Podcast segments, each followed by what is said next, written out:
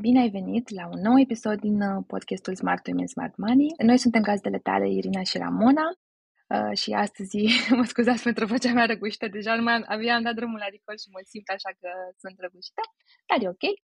Astăzi avem pentru voi un, um, un episod uh, special, cum spunem noi așa, cu, cu multă mândrie când avem invitate foarte, foarte faine în, um, în podcast.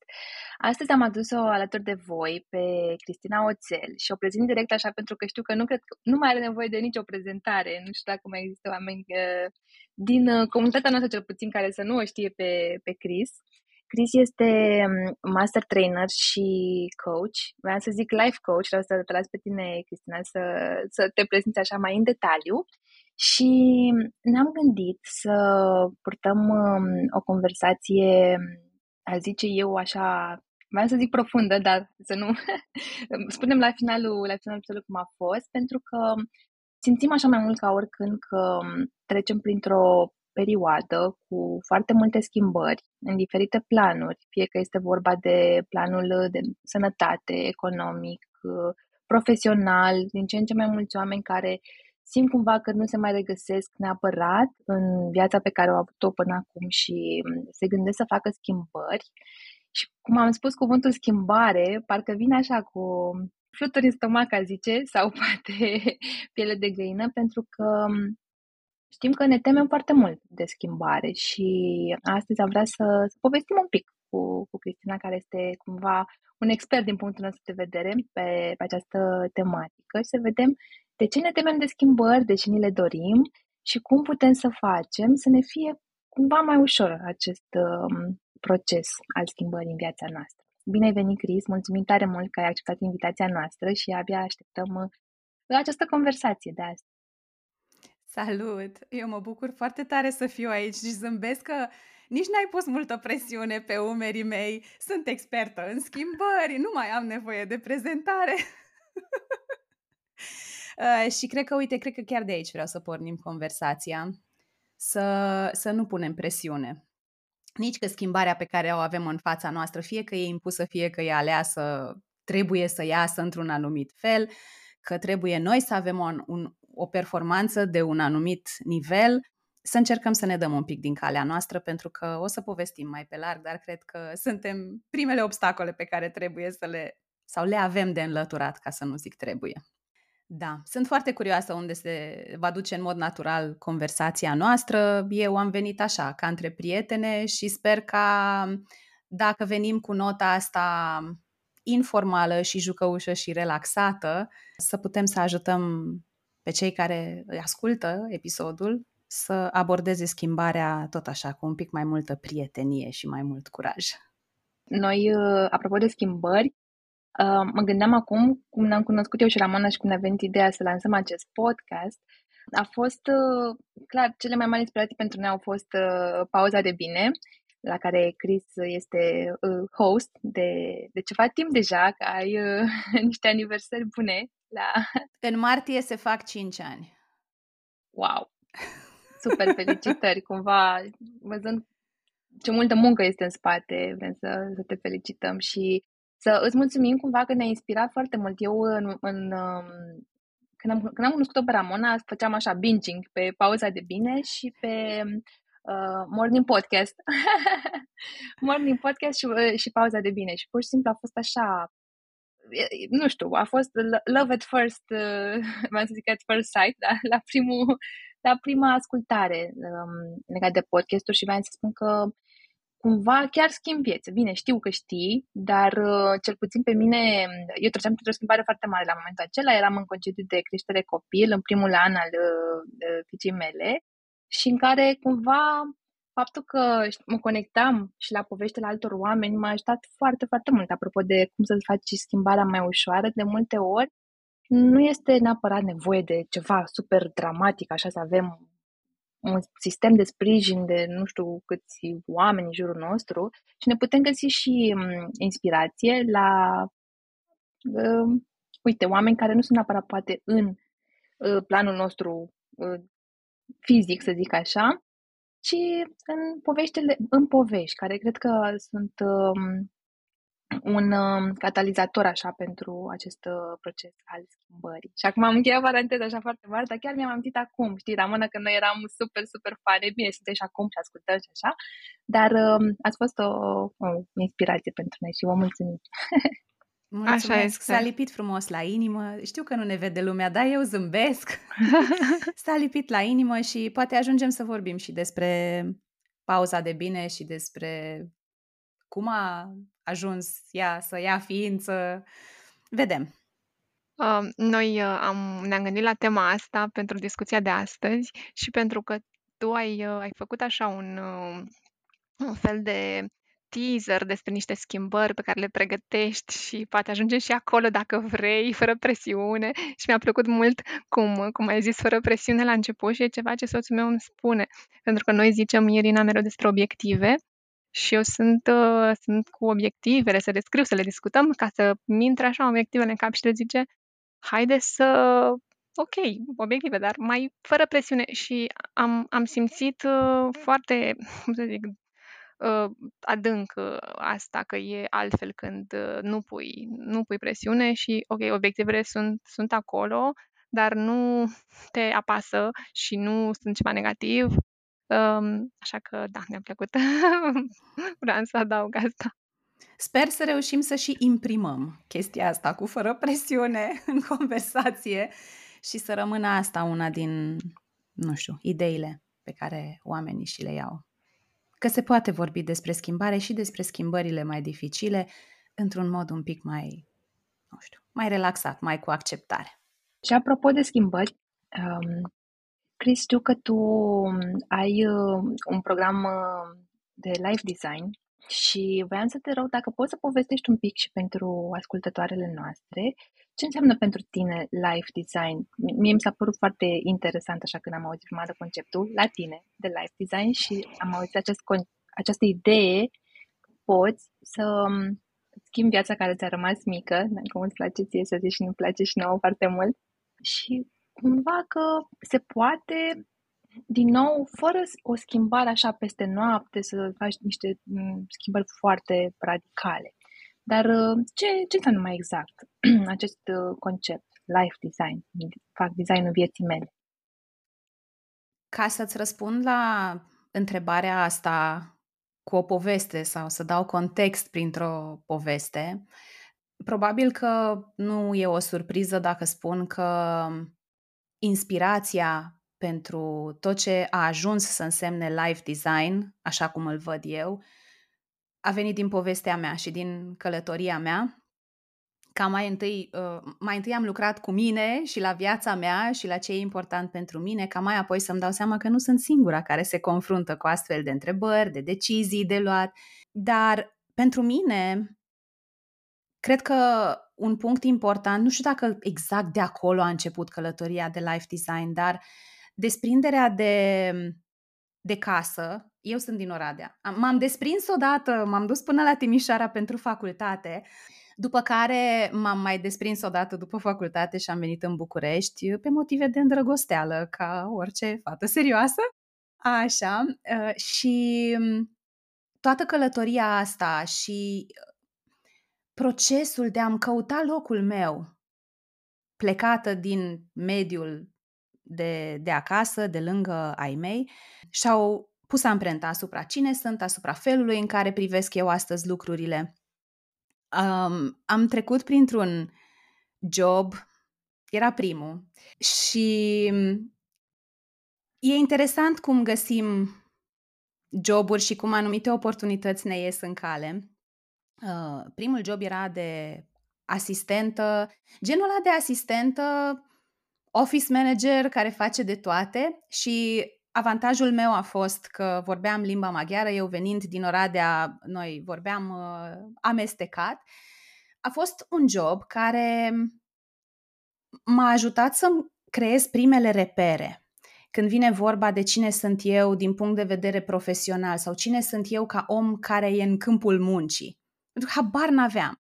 Și am făcut de toate, de la a face ordine și curățenie în birou până la asta uh, în intersecții, să număr mașini, pentru că era o firmă mică care încerca să se afirme pe piața de publicitate outdoor.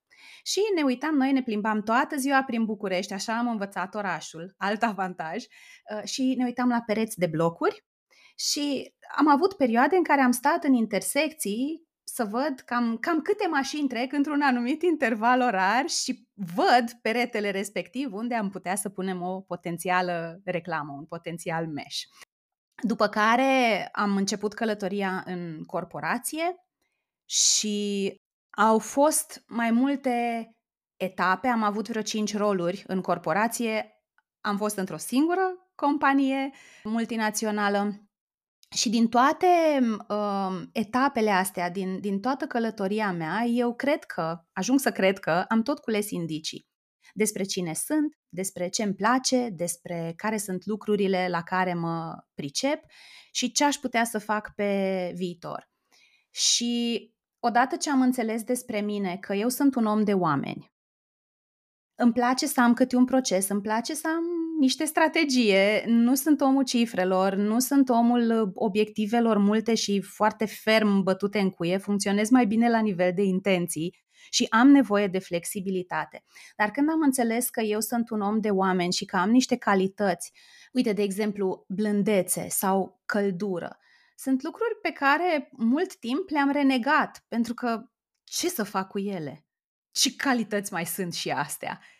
Nu era ceva foarte măsurabil, nu era despre a fi înfiptă, despre a vorbi tare și răspicat și mult timp le-am luat așa ca și cum ar fi niște dezavantaje. Dar odată ce am înțeles că sunt printre aturile mele și am început să îmi dau voie să, să fiu tot mai aliniată cu cine sunt eu din interior, am început să fac sau să iau decizii mai îndrăznețe. Și una dintre aceste decizii a fost să uh, părăsesc corporația după aproape 12 ani, care, uh, 12 ani în care includ și două concedii de maternitate, unul de un an și unul de doi, uh, dar chiar și așa o perioadă foarte lungă. Și să încep să lucrez în mod conștient la a defini care sunt nevoile mele, de a mă pune și pe mine pe primul loc. Pentru că nu neapărat că mă învinovățeam dacă făceam asta, dar nu-mi venea foarte natural. Și pentru mine, life design e despre a te reașeza în propria viață. După ce niște zeci de ani, poate, ai funcționat mai mult pe pilot automat, ca și cum zilele tale sunt copie la Indigo, una după cealaltă, era fost și un film la un moment dat, Groundhog Day, parcă îi spunea, în care uh, actorul principal se trezea tot timpul în aceeași zi, e trăia aceeași zi pe repeat.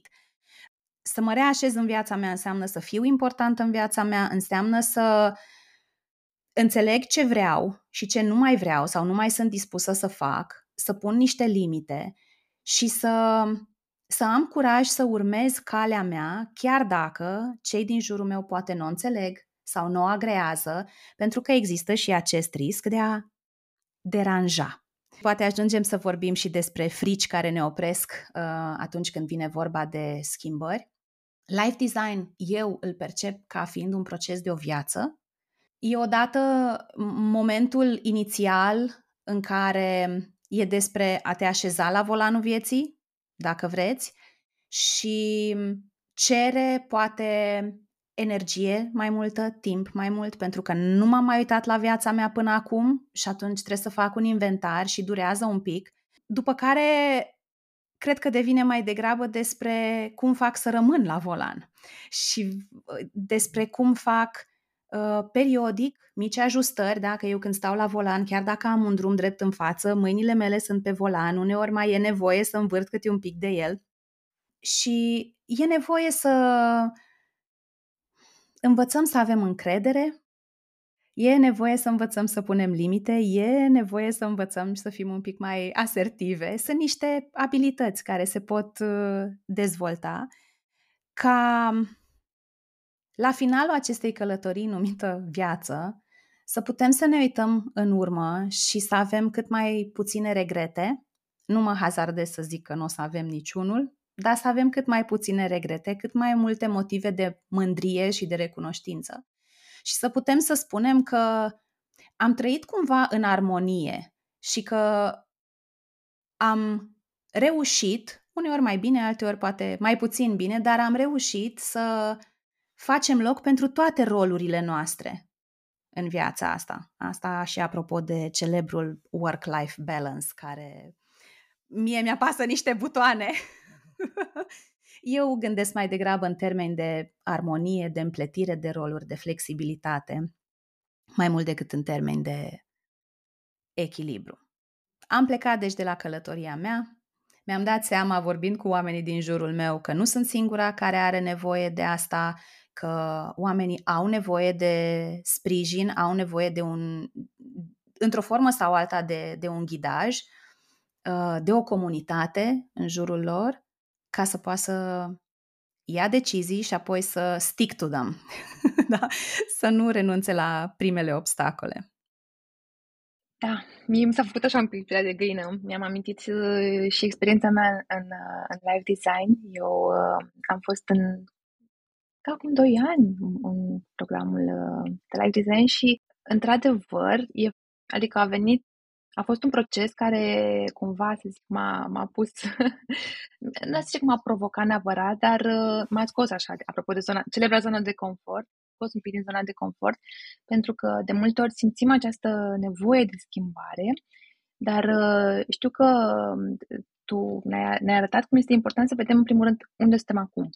Și asta poate să vină cu foarte mult uh, contracție, poate uneori când ne este greu să, să acceptăm unde suntem acum sau chiar să ne dăm seama. Apropo de, știi, am fost foarte mult pe pilot automat încât e, stai puțin, cum a fost viața mea până acum sau cine, cine a fost la volan, ca să, uh, să reau metafora.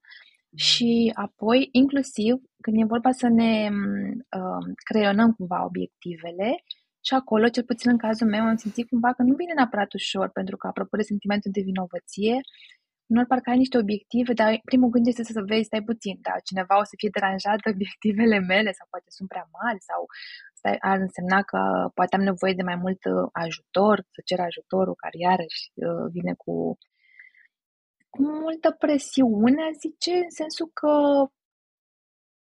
de fapt, nu, cu multă slăbiciune, știi? Ideea asta că poate, poate cineva o să considere că este o dovadă de slăbiciune, știi? Apropo de cum noi ca femei trebuie să le putem face pe toate și mamă, soție, femeie de carieră, business, copii, să, da, copiii să fie bine, casa să fie bine, toată, toată lumea să fie super happy și atunci noi la ultimul loc.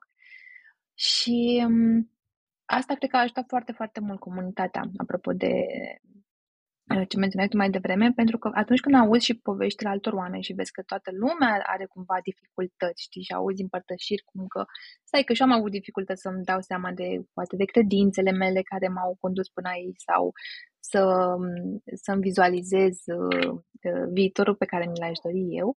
Și ajută, chiar ajută, chiar dacă, știi, poate așa la când auzi, zici că, mm, da, dar cel mai important este ce o să fac eu, acțiunile mele, ajută foarte mult să încep să vorbești. Și dacă nu-ți, nu-ți vin din prima ideile, că mi-amintesc că la unele teme pur și simplu simțeam blocaje. Că nu știam să răspund la chestii nici din trecut, nici din viitor și cumva a ajutat și faptul că ne, ne încurajai să nu punem presiunea asta pe noi și că o să vină răspunsul la un moment dat, dar uh, și faptul că crezi, a, ok, deci nu sunt singură în asta, este extrem de important. Este și, vezi tu, cu mintea conștientă oamenii intră într-un proces de life design. Acum reperul meu principal e programul despre care vorbești și tu. Dar lucrez aspecte de life design cu oamenii și în procese de coaching individual, adică e cumva, e umbrela sub care îmi desfășor activitatea. Oamenii intră cu niște obiective sau cu niște intenții, ce cred ei că au nevoie să facă și de-a lungul timpului, respectiv până la finalul celor 8 săptămâni, se întâmplă niște lucruri, uh, uneori nici nu știu cum să le zic altfel decât magice, chiar dacă poate suna clișeu, pentru că văd femei transformate din punct de vedere al încrederii în sine Văd femei care la început stăteau numai cu camera închisă și plângeau, erau atât de emoționate încât le dădeau lacrimile când vorbeau în prima sesiune, când ne cunoaștem, ca după aia să, spre final să fie printre primele care vorbea sau mai știu eu. Um, văd că se leagă prietenii Și uneori, deși oamenii intră cu anumite intenții în program, până la final intenția aia se transformă radical pentru că pe măsură ce petreci timp cu tine într-un spațiu din ăsta de liniște conștient, unde nu nu e musai să obții un anumit rezultat. Nu stai cu tine ca la sfârșitul acelor X minute să ai nu știu ce răspunsuri, ci pur și simplu începi să te împrietenești cu tine și să te reconectezi cu puterea ta, cu ce e posibil pentru tine, cu partea visătoare din tine. Undeva pe la jumătatea programului există un switch um, unde multe femei din program își schimbă intenția, pentru că devine sau, sau încep să vadă o posibilitate sau o opțiune care înainte era, nu știu, nu era nicăieri, nu era pe masă, era în ceață, nu se vedea. Um, și da, pentru mine este un spațiu pe care îl prețuiesc foarte tare um, și cresc cu fiecare poveste a fiecarei persoane pe care o aflu, fiecare poveste în care sunt invitată atâta cât sunt invitată. E, e ceva pentru care sunt foarte recunoscătoare. Mă gândesc și asta a fost, este valabil și pentru mine cumva, că în acest proces în care ai timp să te gândești unde ești, cum spuneai tu, Irina, și ce modificări poți să faci, îți dai seama că, de fapt, foarte multe lucruri pe care le ai și care îți merg bine în viața ta. Absolut. Și poate doar schimbarea e, de care ai nevoie nu e atât de mare, atât, dar e o nemulțumire acolo care uh, vine poate dintr-un lucru care este, se poate, se poate, nu știu, schimba ușor și uh, mi se pare super valoros asta. Să, e o schimbare de mindset cumva când Clar. îți dai ocazia, da, să, să stai, să te uiți, să vorbești despre asta cu altcineva, să vezi și alte povești.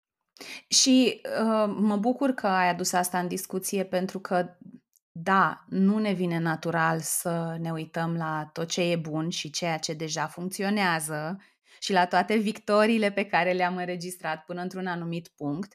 Și mai cred că dacă vrem să facem o reașezare în viață și vrem ca procesul de life design să fie unul sustenabil pe termen lung și să fie într-adevăr aliniat cu noi și cu valorile noastre, E important să îl abordăm dintr-un spațiu de acceptare.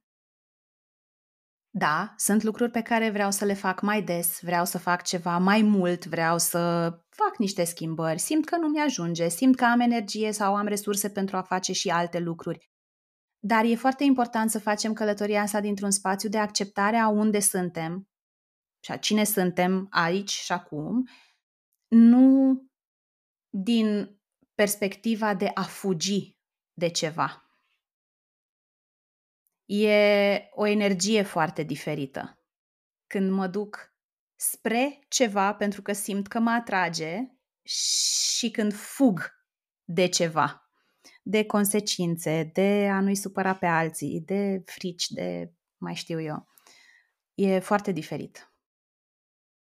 O perspectivă foarte faină și uite, ca să sumarizez să văd dacă am înțeles uh, ce trebuie. Practic, eu în momentul în care îmi setez niște obiective, nu, m-ar ajuta să-mi pun această întrebare.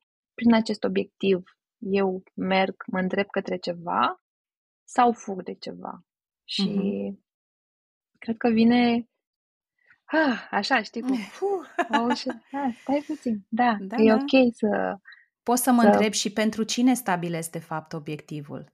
Poți să mă întreb și dacă e obiectivul meu și simt asta cu toată ființa mea, da, e ceea ce îmi doresc, sau este ceva care e în tendințe și vreau și eu să fiu ca alții, sau este un obiectiv pe care nici nu știu când mi l-am formulat, dar îl trag așa după mine de ani de zile și îmi dau seama la un moment dat că nu, nu e al meu. L-am auzit la cineva sau am presupus că familia mea vrea să fac ceva, dar da, e nevoie să nu, că, nu să ai timp, să-ți faci timp pentru a-ți pune întrebările astea, pentru că avem copii, avem casă, avem o grămadă de treabă de făcut, nu? Avem clienți, avem cliente. Treabă este de făcut tot timpul.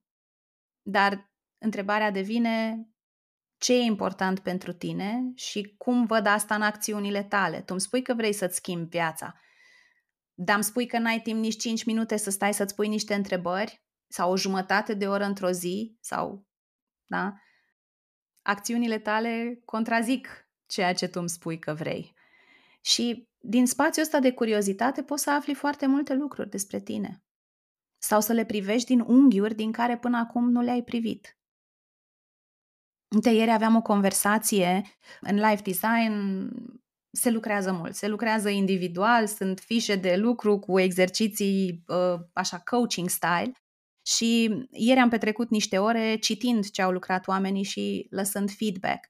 Și am ajuns la o conversație despre cum clienta la care mă gândesc acum are dificultăți în a-și lua pauze și atunci când își ia pauze, stă tot timpul să se gândească la ce ar putea să facă, o listă de făcut pentru după pauză sau să se biciuiască cumva pentru tot ce ar putea să facă în loc să stea 15 minute în pauză. Uite, da, uite, n-ai făcut nici aia, nici aia, nici aia.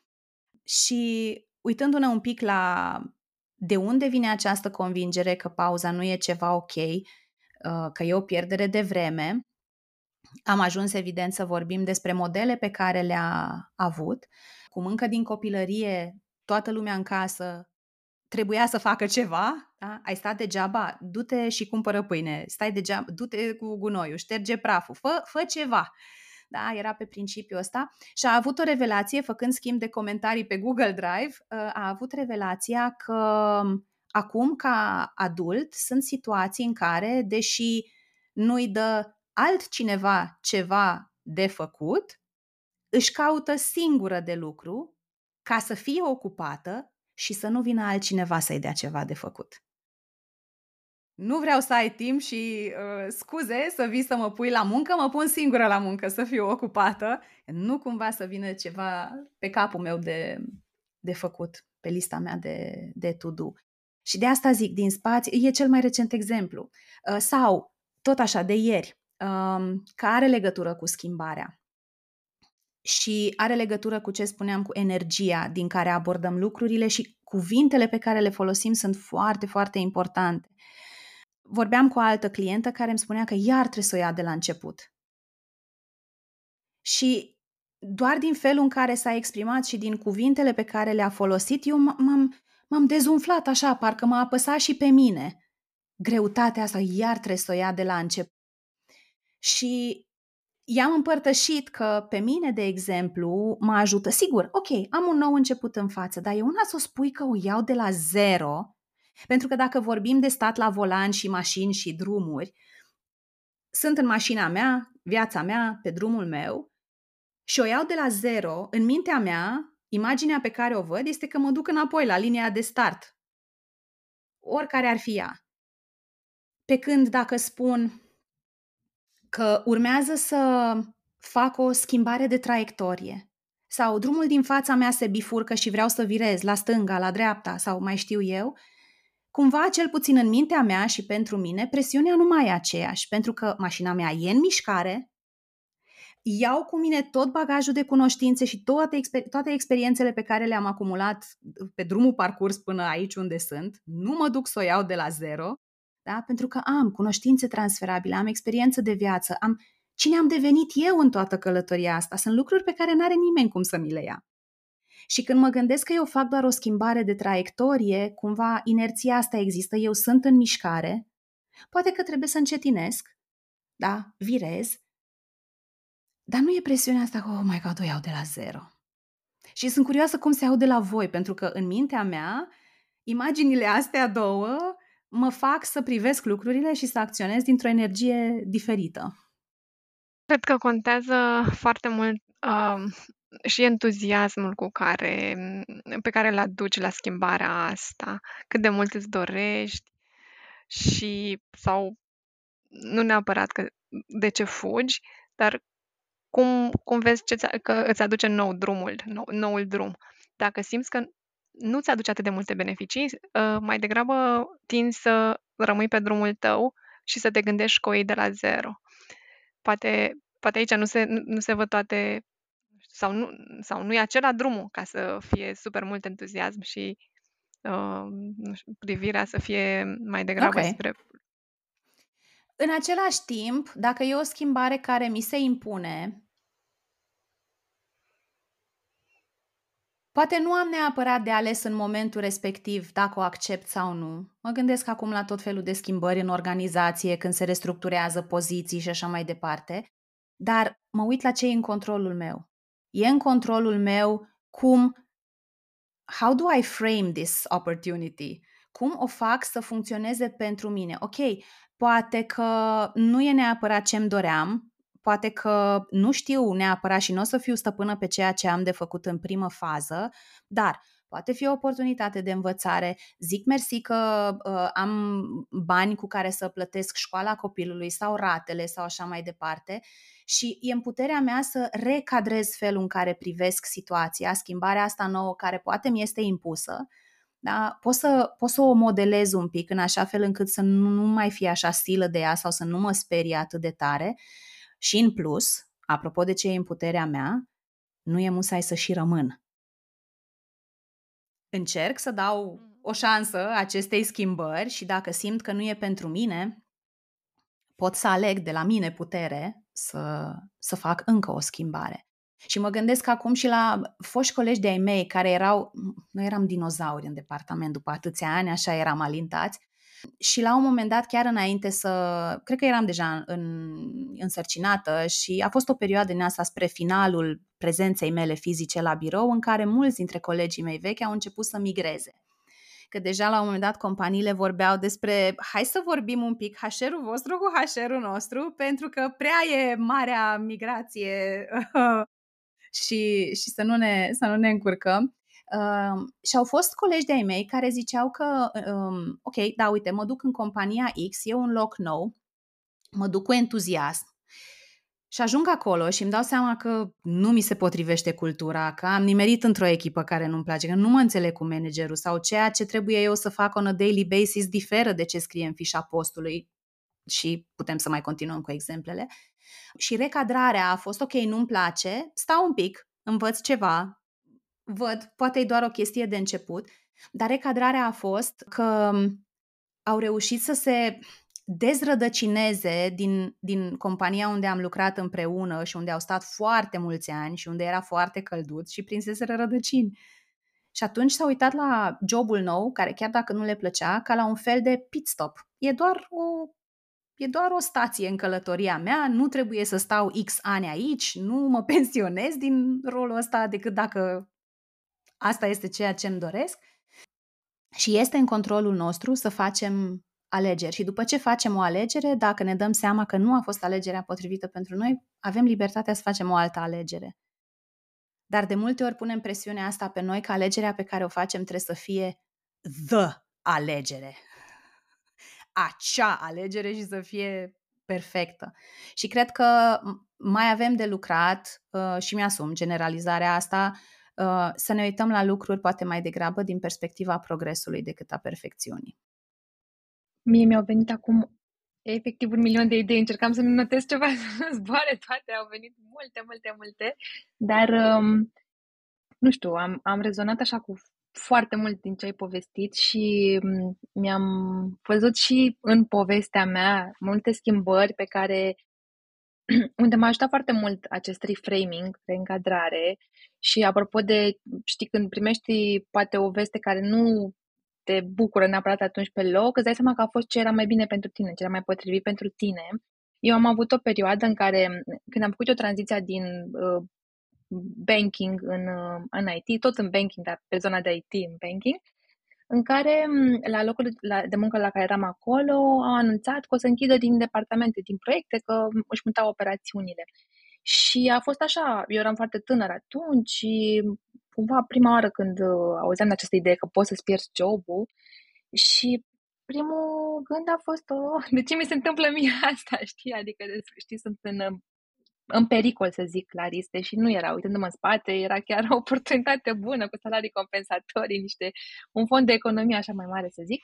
Dar um, asta a fost primul gând și cumva m-am, um, m-am mobilizat și am zis, ok, ce pot să fac eu, apropo de ce e în controlul meu, păi aș putea să caut eu poate alte oportunități uh, profesionale și a, a apărut această schimbare de domeniu care a venit cu multe frici inițial pentru că da, și eu am simțit cumva că de multe ori ne gândim, aolea, dacă fac o schimbare, o iau de la zero, deși m-a ajutat mult ce învățasem în primii mei ani de, de muncă în banking și în noul domeniu. Cumva de asta m-au și luat pentru expertiza mea pe zona de business, practic. Și a venit cu niște schimbări foarte faine, adică schimbarea acesta de, de domeniu și cu creștere în domeniul profesional și financiar și cu un mediu de oameni foarte fain. Deci ce, ce poate părea inițial ca de ce mi se întâmplă mie asta, de ce primesc această lovitură, este de fapt o super oportunitate. Doar că da, durează puțin până vedem acest, acest shift, dar eu cred că ajută foarte mult să mă gândesc tot timpul ce, văd, ce e bun din asta, ce mi s-a întâmplat acum, ce este bun, ce pot să văd sau să accept că este poate doar un pit stop și am rezonat foarte mult și cu această idee de atunci când fac o schimbare trebuie să fie the one și chiar vorbeam la un moment dat cu, cu o clientă care își dorea să schimbe jobul și cumva pe zona de creștere de venituri. Deci își dorea o creștere a veniturilor și știa că trebuie să schimbe jobul, dar era foarte presată de ideea asta că fac schimbarea asta, deci trebuie să fie for life ce găsesc acum trebuie să fie jobul ideal, să mi se potrivească mânușă, să fie și cu venituri mai mari și gata, să fiu happy forever aici. Și um, cumva perspectiva aceasta a fost că, stai puțin, este vorba de, adică ai nevoie de o mișcare tactică, da? pe moment ai nevoie să-ți crești veniturile, vezi ce poți găsești, um, dar fără să te gândești că gata, este pentru totdeauna. Și a venit din nou cu multă a, stai puțin, mai, mai multă relaxare așa de, ok, nu e forever și de fapt nimic nu este forever și mă gândesc eu acum, iarăși, și la mine și din perspectiva mea, dar și din ce lucrez cu clientele mele pe zona asta de, aoleu, se, se schimbă foarte mult contextul economic și apare artific- inteligența artificială și o să ne ia joburile și ce o să ne facem și facem reframing și ne gândim, stai puțin, care sunt oportunitățile. Eu știu că este e, e o schimbare mare și care poate să vină cu, poate inclusiv cu anxietate de ce o să se întâmple, dar nimic nu este bătut în cuie, inclusiv domeniul profesional pe care mi-l aleg, adică poate eu decid să-mi schimb domeniul profesional și fără să fie nevoie să vină să-mi ia chat GPT job-ul. Și atunci de ce să nu mă uit la asta ca la un lucru, ca la o perioadă faină de tranziție pe, la care, apropo de schimbări, dacă trecem prin multe schimbări, și să știu că viața tot timpul o să fie în schimbare și inclusiv, nu știu, în business. Poate nu o să fac tot timpul același lucru și asta e ok și chiar interesant și de asta, adică noi creștem, ne dezvoltăm, evoluăm și poate și la voi. Acum aveți niște pasiuni, dar se vor schimba, că mai avem, da, Doamne ajută, mulți, mulți ani de trăit aici și poate să ne placă altceva la un moment dat. Și asta e ok. Și e ok să-ți placă și mai multe lucruri în același timp, da, nu trebuie să te, te duci pe un singur drum. Uh, e, nu știu, e o călătorie. Eu pot să înțeleg, și așa funcționez și eu, în momentul în care vrem să facem o schimbare, chiar și atunci când ne-o dorim, e firesc să intervină fricile de tot felul, pentru că creierului nostru nu-i place schimbarea. Schimbarea înseamnă că mă duc într-un loc nou, la propriu sau la figurat, pe care nu l-am explorat, în care nu știu care sunt regulile jocului, nu știu dacă o să mă descurc um, și de asta vine cumva cu un potențial periculos. Iar creierul meu, printre altele, are rolul să mă țină în viață. Și atunci, cred că e important să țin spațiu, să mă uit la fricile astea și să-mi dau voie să le simt să mă uit și la ce las în urmă, pentru că uneori las lucruri în urmă, și să-mi dau voie să procesez și să, să integrez cumva și pierderea. Eu mă gândesc, deci schimbarea pentru mine de la angajat la antreprenor, sigur că atunci eram beată de entuziasm, nici nu mă interesa ce las în urmă, abia așteptam să mă apuc să lucrez pe cont propriu. Um, dar uitându-mă în urmă îmi dau seama că eu am lăsat acolo în urmă niște părți din mine, rolul ăsta de angajat, de parte dintr-o echipă, de specialist, de, uh, habar n-am, executant, de uh, lider al unei echipe și așa mai departe. Și mi-am dat voie, mai târziu, e adevărat, când am conștientizat lucrul ăsta, dar mi-am dat voie să integrez pierderea respectivă, pentru că orice nou început în care vrem să pășim, într-o formă sau alta, va presupune să lăsăm ceva în urmă, va, va, va presupune niște uși care se închid sau, mă rog. Și deseori suntem atât de happy cu schimbarea pe care o avem în față sau atât de anxioase cu schimbarea pe care o avem în față că neglijăm să, să ne uităm un pic în urmă la tot ce a însemnat experiența anterioară, la ce am învățat, cine am devenit în proces, cum am crescut și să onorăm lucrurile astea, că e tot parte din călătoria noastră. Și pe mine, de exemplu, partea asta de experiență corporate, de a lucra uh, într-un și în ideea asta de multinațională, dar Ideea de a lucra cu politici, cu proceduri, să ai strategie, să ai o relație bună cu clienții, um, să ai niște obiective, să ai niște, nu știu, să ai un career plan, să ai oameni în subordine um, care se uită la tine și să-ți exersezi skillurile de leadership toate lucrurile astea, mai devreme sau mai târziu, într-o formă sau alta, le-am folosit și sunt, sunt sigură că voi continua să le folosesc și de acum încolo și m-au ajutat să îmblânzesc un pic balaurul ăsta numit uh, lucrat pe cont propriu, unde eu inventez că vreau să fac ceva, eu trebuie să-l creez, eu trebuie să-l evaluez, eu trebuie să-l vând, eu trebuie să-l... și sunt eu cu mine. Nu e nimeni care să mă tragă de mânecă, nu e nimeni care să-mi dea un feedback, nu e nimeni care să-mi aducă aminte că am un deadline. Ah, dacă eu am pus deadline, pot să-l și mut, nu? Adică cine, cine ce o să zică? E, na, acum îmi vine să zâmbești și vorbesc așa cu umor, dar uh, nu mi-a fost mereu așa de bine după schimbarea asta. Și uite, apropo de cum, um, cum facem acest reframe sau această recadrare. Acum nu știu dacă se mai poartă neapărat vorba asta, dar când eu am început să lucrez pe cont propriu, toată lumea vorbea despre cum primul an de freelancing, căci asta e o etichetă pe care am purtat-o la început de freelancer, e un an de sacrificiu. Și pentru mine nu s-a simțit deloc bine cuvântul ăsta și am zis, nu, eu vreau să fie un an de explorat, de experimentat. Și asta m-a ajutat mult. Uh, unul dintre sabotorii mei uh, preferați uh, este victima. Îmi vine foarte ușor să mă victimizez. E, e, sunt, sunt într-un loc mult mai bun acum, dar în perioadele nasoale se mai reactivează. Diferența o face faptul că acum știu ce să fac cu, cu sabotorul ăsta și cum să-l iau așa cu binișorul. Dar um, după ce a expirat primul an, sta de explorare, și asta e o conștientizare pe care am avut-o relativ recent, eu am avut o cădere în gol impresionantă, ca să zic așa, și primăvara de vreme, martie în 2019, pe mine m-a găsit în probabil cel mai jos punct ca energie, ca mindset, ca ce vreți voi în călătoria asta antreprenorială.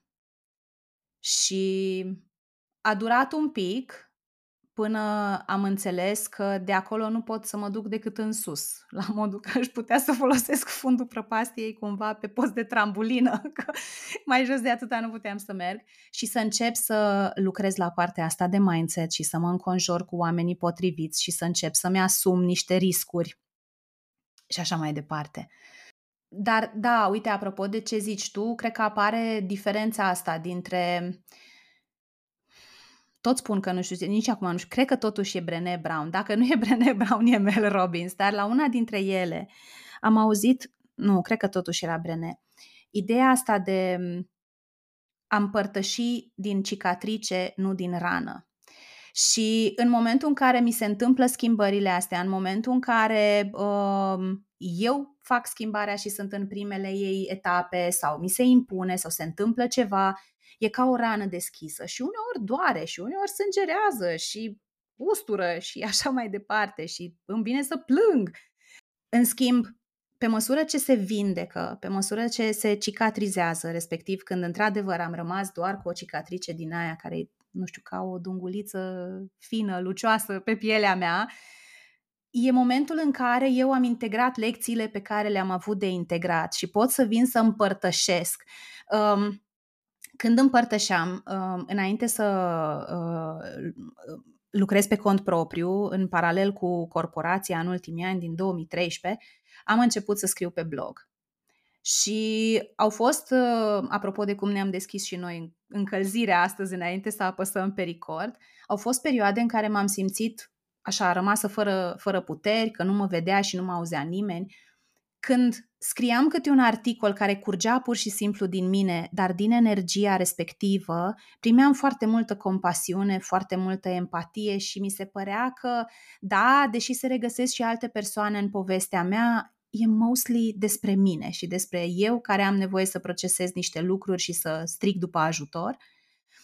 Iar atunci când Uite, vorbim acum despre desprindere de corporație, despre tot felul de schimbări pe care le facem. Când ajung în punctul în care integrez tot procesul ăla prin care am trecut, eu pot să văd lecțiile. Și pot, din punctul ăsta, să inspir, să dau mai departe, să-i ajut pe alții care sunt acolo unde am fost și eu nu neapărat să-i ghidez, dar să le fiu alături într-un fel sau altul în procesul respectiv, pentru că știu prin ce am trecut, știu ce m-a ajutat, uh, știu ce am aplicat de mai multe ori și poate n-a funcționat și cumva vin din spațiul ăsta al experienței pe care o dau mai departe. Și de asta de multe ori facem niște mutări în viață și pe moment poate ne plângem că ne incomodează, că nu ne plac, că mai știu eu, și nu ne dăm seama cât de importantă va ajunge să fie mișcarea respectivă la ceva timp mai încolo. Când o să mă uit în urmă și o să zic, o, Doamne!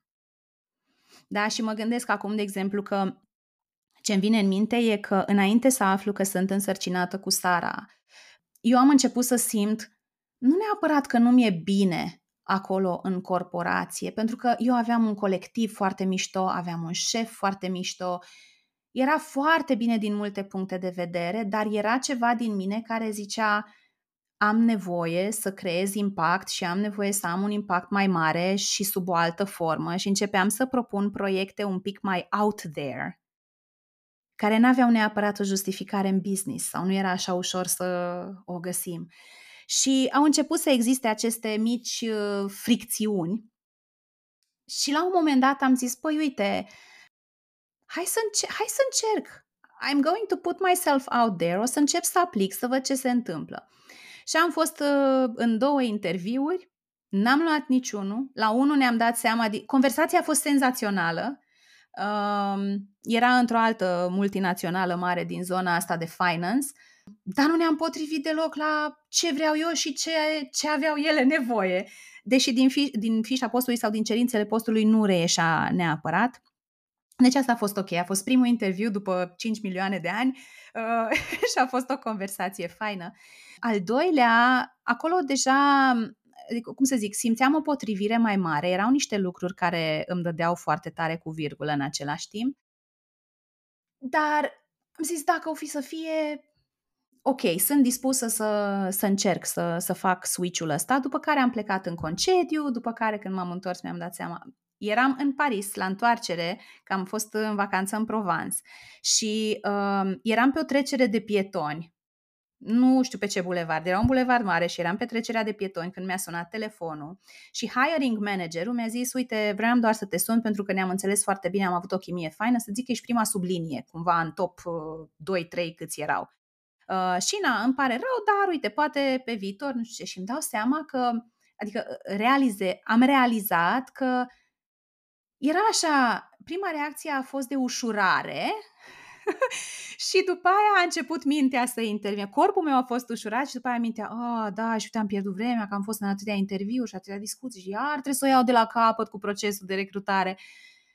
Ca la vreo două săptămâni după aia să aflu că sunt însărcinată și să înțeleg de ce eu nu trebuia să iau niciunul din joburile respective, că nu erau pentru mine.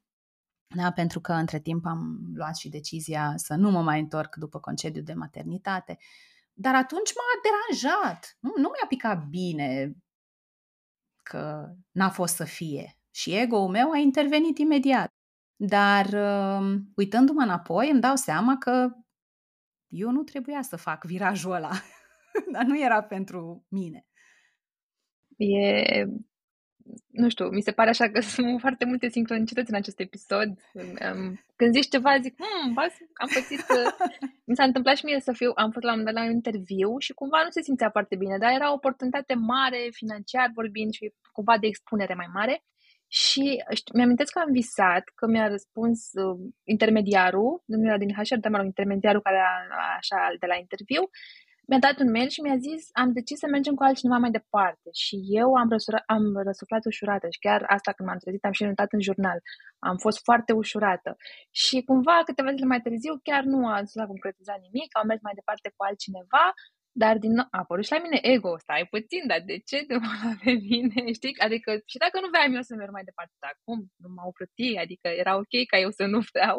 Da. Dar trebuiau ca ei să-mi zică, da, apare de multe ori ego-ul, dar cumva asta să ne ascultăm corpul, n-am, n-am apucat să intrăm neapărat în detaliu, dar de multe ori corpul chiar ne spune că nu era pentru noi sau că nu era potrivit pentru noi. Da, de obicei sunt niște semnale, la început sunt niște indicii atât de scurte că dacă noi trăim atât de mult în cap, noi nu, noi nu știm de multe ori nici că ne e foame, nu știu, și ne lăudăm eventual că, oh my god, n-am mai mâncat de azi dimineață, parcă ar fi eu nu știu ce grozăvie. Nu e bine, că corpul sigur ți-a spus că ți-e foame și că ai nevoie de, de mâncare. Știi cum e asta cu ego e, e vorba asta cu, nu contează cât de repede urci scara dacă ea e proptită de peretele greșit. Și asta mă duce înapoi și la ce vorbeam noi cu obiectivele și, băi, de, de, de ce e important lucrul ăsta pentru mine. Și dacă urc pe scara asta, ce o să devină posibil pentru mine? Că poate îmi dau seama că nu e nu e drumul meu, nu e scara mea, nu e peretele meu sau nu acum e momentul să urc pe scara respectivă. Da. Exact fost o discuție super, super interesantă și îmi pare rău că ne apropiem așa ușor de final și că trebuie să încheiem așa. Cumva simt că parcă mai avem mai multe de discutat. Da, mai facem. Mai facem, asta aveam să, să zic, să te pregătești pentru o nouă invitație. Um, eu mi-am notat aici niște, uh, așa, sumarul din ce am vorbit acum, ca să, să avem așa la final uh, niște idei cu care să rămână uh, ascultătoarele noastre. O să vă zic așa pe scurt și să vă rog să completați și voi deci m-am luat notițe ca la școală, ca okay. la curs. Așa, uh, în primul rând e foarte important să ne facem timp. Când ne dorim o schimbare, e important să ne găsim timpul, pentru că da, de multe ori ce mai aș vrea ceva să schimb, dar nu am timp. Apoi um, să ne gândim unde suntem acum și să vedem, apropo de ce povesteați și voi mai devreme și și, și Ramona cu, cu recunoștință, să văd și ce se întâmplă bine în viața mea și apoi unde vreau să ajung dar unde vreau să ajung în sensul de care sunt obiectivele mele, da, e important să mă întreb sunt, sunt ale mele sau sunt ale altcuiva din jurul meu și când îmi setez obiectivele să mă întreb și dacă eu în momentul respectiv vreau să mă întreb către ceva sau fug de, de ceva. Apoi, uh, suntem la volanul vieții noastre, da, decidem, gata, mă urc, mă urc la volanul vieții mele, nu mai sunt pe autopilot, eu sunt șoferul. Și mi-a plăcut foarte mult, uh, Chris, când ai spus că suntem tot timpul pe drum, da? Deci nu, nu înseamnă niciodată că o iau de la zero, nu mă întorc de unde am plecat și pornesc de la zero, și tot timpul pot să iau viraje la stânga, la dreapta, merg în față și uneori fac și câte un pit stop, da? Se mai întâmplă să apară și schimbări care nu sunt neapărat uh, aliniate la ce pe termen lung, dar asta este ok. Um, apoi, foarte important să fac, um, foarte important toate cuvintele pe care mi le spun. Să am grijă la ce îmi spun și să văd dacă pot să fac un reframing. Și apoi când se întâmplă ceva în viața mea să mă gândesc dacă se întâmplă, adică ce este și bun de acolo, apropo de ce povesteam cu, și cu uh, concedieri sau, mă rog, posibilitatea de a pierde jobul sau posibilitatea de, uh, da, de a pierde orice ai acum în momentul de față, ce este bun din asta? Și îmi place foarte mult conceptul acesta că viața se întâmplă pentru noi, nu împotriva noastră, deși este, e greu să, să-l acceptăm când stăm foarte mult în cap. Apoi să stau să procesez orice schimbare, în, orice schimbare să accept că există și pierdere, pierd ceva și să, că este ok să procesez acea pierdere, acea doliu chiar, cum îi spune prietena noastră Teodora Pyle. Și nu-mi pare rău că n-am, n-am apucat să intrăm foarte mult în frici, dar mereu se vor declanșa și niște frici și cumva este ok, pentru că mintea noastră uh, vrea să ne țină safe, dar deci vrea să ne țină fără schimbări, mintea asociază o schimbare cu un pericol și că a, din nou, ajută mult să-mi dau seama că este normal, că așa funcționează mintea, că se întâmplă tuturor, nu sunt eu singură, nu sunt singura care pățește chestia asta. Și um, cumva, cred că de multe ori ne este foarte frică de judecat aici. Mă gândesc așa că e o frică general valabilă, poate explorăm cu altă ocazie mai mult uh, cum putem să, să depășim aceste frici. Dar uh, care ar fi, dacă, deci dacă ar fi să fac primul pas Chris, acum întrebare uh-huh. pentru tine, pentru ascultătoarele noastre, dacă sunt în acest proces. Care ar fi așa primul și primul pas pe care să-l ia când iau această decizie? Mă urc la volanul vieții mele. Uh-huh. Dacă, că și până acum am fost în mașină, dar poate am fost copiloți. Poate la volan era mama, tata, bunicul, societatea, mătușa, ce o să zică ceilalți, da? Și aici fricile noastre sunt de multe ori la volan. Și noi, în cel mai bun caz, avem voie pe scaunul din dreapta, dacă nu cumva suntem direct în portbagaj. Știi, luați-o statici acolo. dar mă gândesc așa, uite, apropo de pauze și de a ne opri și de a ne, ne da timp, nu de a ne lua timp, de a ne da timp, că mi se pare că dacă spun că mi iau timp e de la cine îl iau. Nu, mi-l dau. Um, dacă acum vreau să mă mut pe scaunul uh, șoferului, ideal ar fi nu să trag pe dreapta, să mă opresc să fac asta, cobor de, de unde sunt și mă urc la volan. Um, iar dacă sunt deja la volan și sunt pe un drum și vreau să fac o schimbare, um, sigur, acum Waze-ul face mare parte din treabă pentru noi, ne reconfigurează din mers și rutele, dar mă gândesc la vremurile de dinainte unde ne opream și ceream directions, instrucțiuni, da? Uh, tata totdeauna zicea mamei să dea geamul jos și să întrebe ce și cum, sau cu harta, ne opream să consultăm harta și cred că, înainte să ne aruncăm cu capul în orice schimbare, e important să, să ne oferim această pauză. Tragem pe dreapta și ne uităm un pic pe hartă. De unde venim, cât drum am parcurs, în cât timp, dacă e relevant, unde vrem să ajungem, ce opțiuni de drumuri avem pentru a ajunge. Vreau pe autostradă, vreau pe un drum național, I don't know, pe unde. Vreau să îmi croiesc o cărare a mea, pur și simplu, și mă duc pe undeva pe unde nu e drumul făcut încă și să-mi pun niște întrebări ca să mă asigur că bucata următoare de drum mă apropie de ceva ce eu simt că e important pentru mine, chiar dacă la început s-ar putea ca oamenii din jurul meu să nu fie neapărat de acord cu schimbarea pe care o fac. Da? Dar la finalul vieții putem să ne întrebăm la un moment dacă viața noastră a fost o sumă de decizii aliniate cu noi și este o, o oglindire a cine suntem noi sau dacă a fost un șir de decizii luate ca să nu supărăm pe alții. Pentru mine, chestia asta uh, a făcut o foarte mare diferență. Și oamenii care sunt importanți pentru noi, care ne iubesc, când ajung să vadă că după schimbarea făcută nouă ne e bine, că înflorim, se vor obișnui cu ideea. Poate o să înceapă chiar să le placă, poate o să inspirăm la rândul nostru să, să, să facă niște schimbări. O să fie și oameni care nu o să înțeleagă. Aici o să apară nevoia de limite. Hei, pentru mine e important asta și o fac. Nu vorbim despre un anumit subiect, ne vedem mai rar, da? Depinde. Asta e o conversație în sine, povestea cu, cu limitele. Dar înainte să accelerez spre un obiectiv, mai întâi, știi ca avionul care uh, merge prin, mă rog, prin aeroport și ajunge la pistă și înainte să accelereze, se, se, se, înainte să accelereze, da, se oprește. Și eu vreau să invit lumea ca înainte să facă următoarea schimbare, oricare ar fi ea, să își ofere un pic de răgaz, un pic de timp, să se oprească și să facă acel check-in cu, cu sine. De ce fac schimbarea? De ce e importantă pentru mine? Ce devine posibil pentru mine, în ce fel pot să-mi stau în cale și pot să mă întreb care e povestea pe care mi-o spun. În momentul în care încep să, să, să simt că dau înapoi, care e povestea pe care mi-o spun? Care e narativul care rulează așa pe, pe repeat în capul meu? De ce o să zică lumea? De eșec, de dezamăgire, de... Uneori poate să fie și teamă de succes. Ce mă fac dacă o să-mi reușească? Da?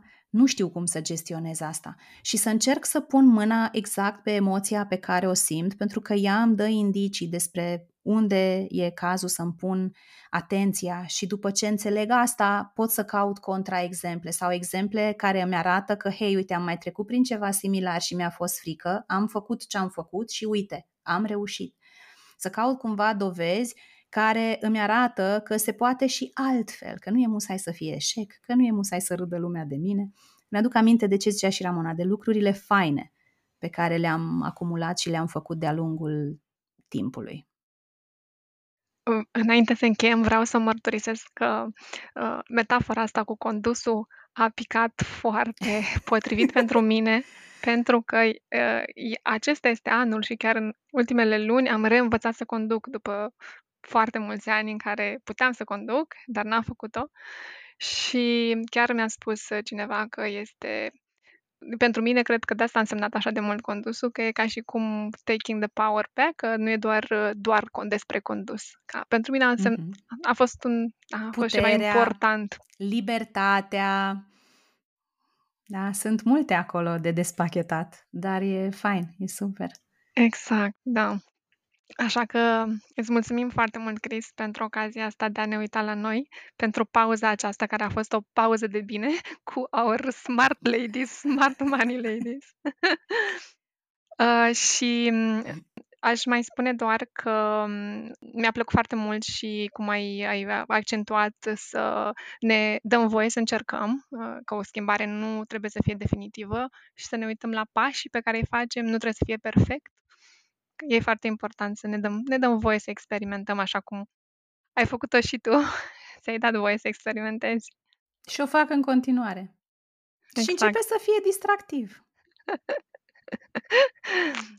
Mulțumim, mulțumim Mulțumesc frumos. mult și eu că mi-ați creat spațiu și că m-ați invitat să povestim despre lucrurile astea și am încredere că episodul va ajunge la cine are mai mare nevoie de, de el și de toate comorile pe care noi trei le-am ascuns aici în conversația asta. Pe Cristina o găsiți pe Instagram, o să lăsăm și linkul în descrierea podcastului. Și uh, mulțumim din nou foarte mult pentru discuția de astăzi. Mulțumesc și eu. Mulțumesc! Pa, pa!